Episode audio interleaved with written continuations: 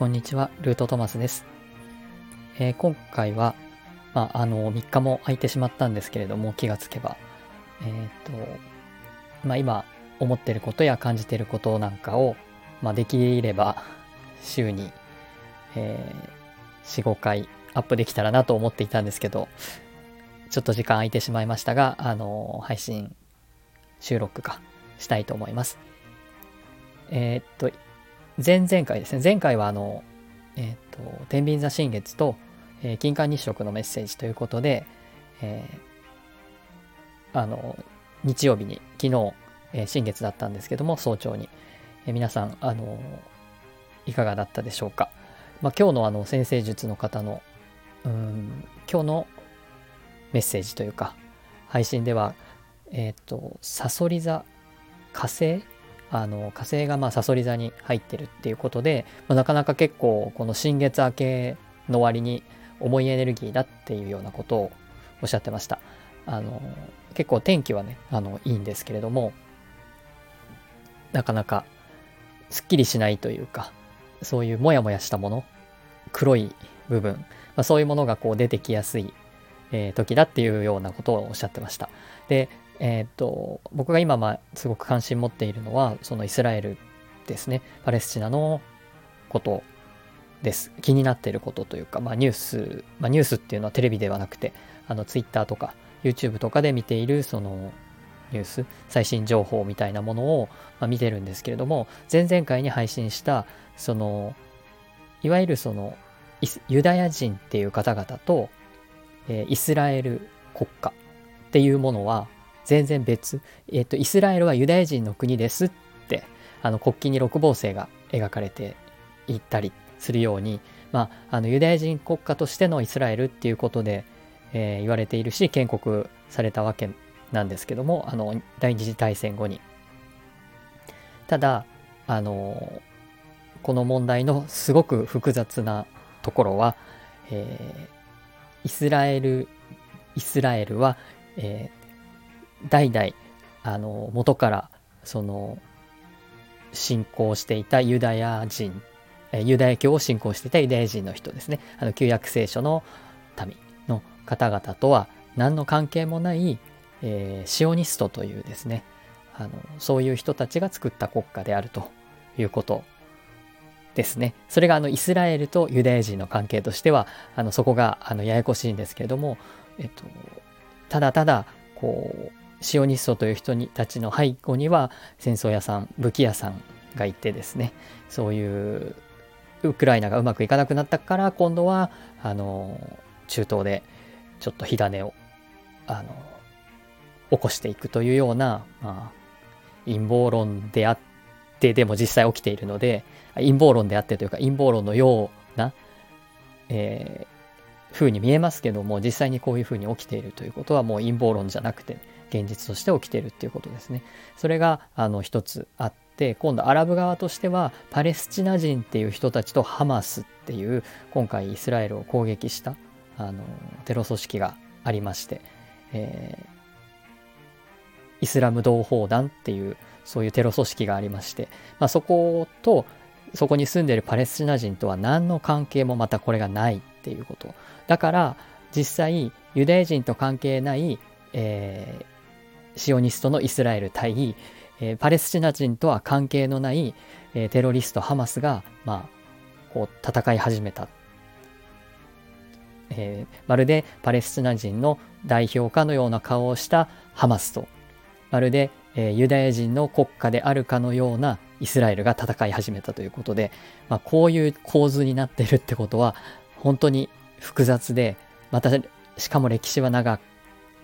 あの、シオニストの歴史自体は20世紀、19世紀末とか20世紀とか、まあ、たかだか100年ぐらいのあれなんですけども、ここにこう宗教が絡んでくるとですね、まあ、いろいろ複雑で、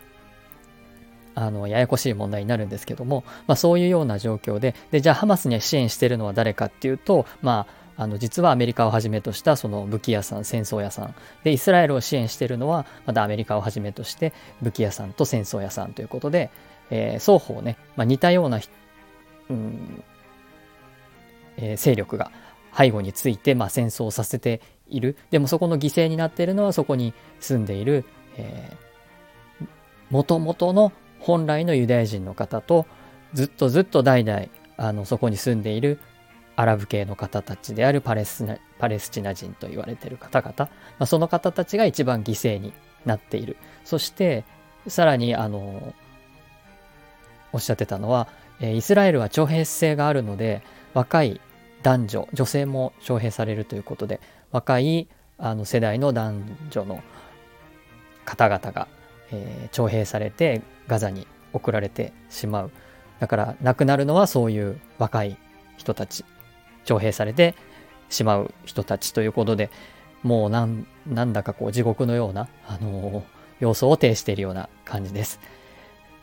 えー、その前々回の時にも話しましたけども僕はそのこの問題が何でこういうふうに起きてきてしまうのか全然解決にならないのか第一次中東戦争第二次中東戦争って、え何回も何回もそういうのが起きてなんかか暫定的に解決し解決はしてないんですけどなんか休戦というか停戦とか状態になってるんですけどなんで全然解決しないのかっていうことを、まあ、最初10代の後半に疑問に持ってていました。でそのユダヤ人問題について、まあ、すごく、うん、気になったのはその頃大好きだったそのハリウッドの映画とかの監督とか俳優の方々がなぜかみんなユダヤ人だったっていうこともあってどうしてこういううなんだろうあとはノーベル賞の受賞者の人たちのかなりの割合がユダヤ人の人たちであって、えー、そんな優秀であの経済的にも、まあ、豊かな人たちがいる。一方でなんでイスラエルはこんなことになるんだろうみたいな風な、まあ、素朴な疑問から興味を持ってあの勉強を始めたんですけれど勉強することに選択したんですけどまあそれからなんか二十数年経ってタロットを始めた時にあの僕がたまたま選んだウェイト・スミス・タロットはそのカバラっていうものを背後に持っていてってまたここでユダヤ人とかユダヤのという教え、まあ、そういうものにつながっていったのには本当にびっくりしました。え、またここでユダヤなのっていう、タロットはイタリア発祥だっていう、まあそこは知ってたんですけども、で、しかもそのウェイト・スミス・タロットのウェイトさんはイギリス人なので、全然そういうユダヤっていうものを意識してなかったんですけど、そのタロットの背後に、えー、ユダヤの英知であるカバラ、まあ、これ異端のユダヤなので正統ユダヤじゃないんですけど異端のカバラの教えっていうのがあるっていうことでまたここでカバラを学んでいくことになった時にユダヤっていうものと、まあ、結びついていった。そして、えー、今となってはですねこの日本の神々日本の神話、まあ、そういうものからですね、まあ、飛騨の王朝っていうものがあったっていうことで、まあ、それを調べているとこの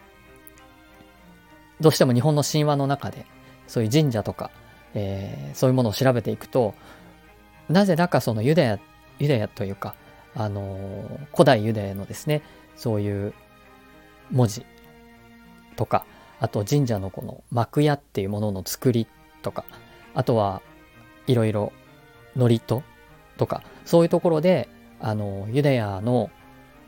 ものとすごく似てるんだっていう話になっていき、またここで日中同祖論とかですね、まあ日中同祖論どころじゃなくて、えー、そもそもこの、うん、日本の神話とか、えー、古代史の中のその天皇という、えー、方々はですね、あのー、古代ユダヤの失われた十子族の人たちなんじゃないかみたいな話が結構本当に、まあ、僕の調べてるのがそういう先生たちだからかもしれないですけど本当にもうそうそうに違いないぐらいな形で、えー、っと日本のその神道というのはユダヤユダヤの、えー、教えが入ってるんだというかそのものなんだみたいな、まあ、そういう話になってたりしてまたここでユダヤっていうのが出てきて、まあ、それはもうあの僕の中でこのユダヤっていうものをあの学んでいく日本とユダヤの関係とか、えー、ユダヤの英知っていうものとか隠されているものをちゃんと今世で学ぶのがもうミッションなんだなっていうふうにはあのタロットとカラバーラが結びついた時にあの思ってたんですけどまさかこう日本ともつながるっていうのはやっぱ思ってなくて、え今ここでまたそしてユダヤのこの紛争が起きてきたということでなんかぐるぐるぐるぐると僕の中ではこのユダヤと日本っていうものが回ってる感じです。この二十何年間ずっと。で、えー、まあそういうふうにしてですね今こういうふうに自分の目の前に現れてくるっていうことは何らかのこのメッセージなんだっていうことですね。歴史としてそれをまあ知っていくっていうこと目の前にどんどんこう情報がやってくるので、まあ、それをただただこう怖いなとかあの嫌だなとかあの物騒だなっていうようなこの自分の外部にあるニュースとしてあの見ていくというよりかはもちろんそれは僕の場合ユダヤですけど他の皆さんの中でなんかこうどうしても目にしてしまうものあの興味がいってしまうもの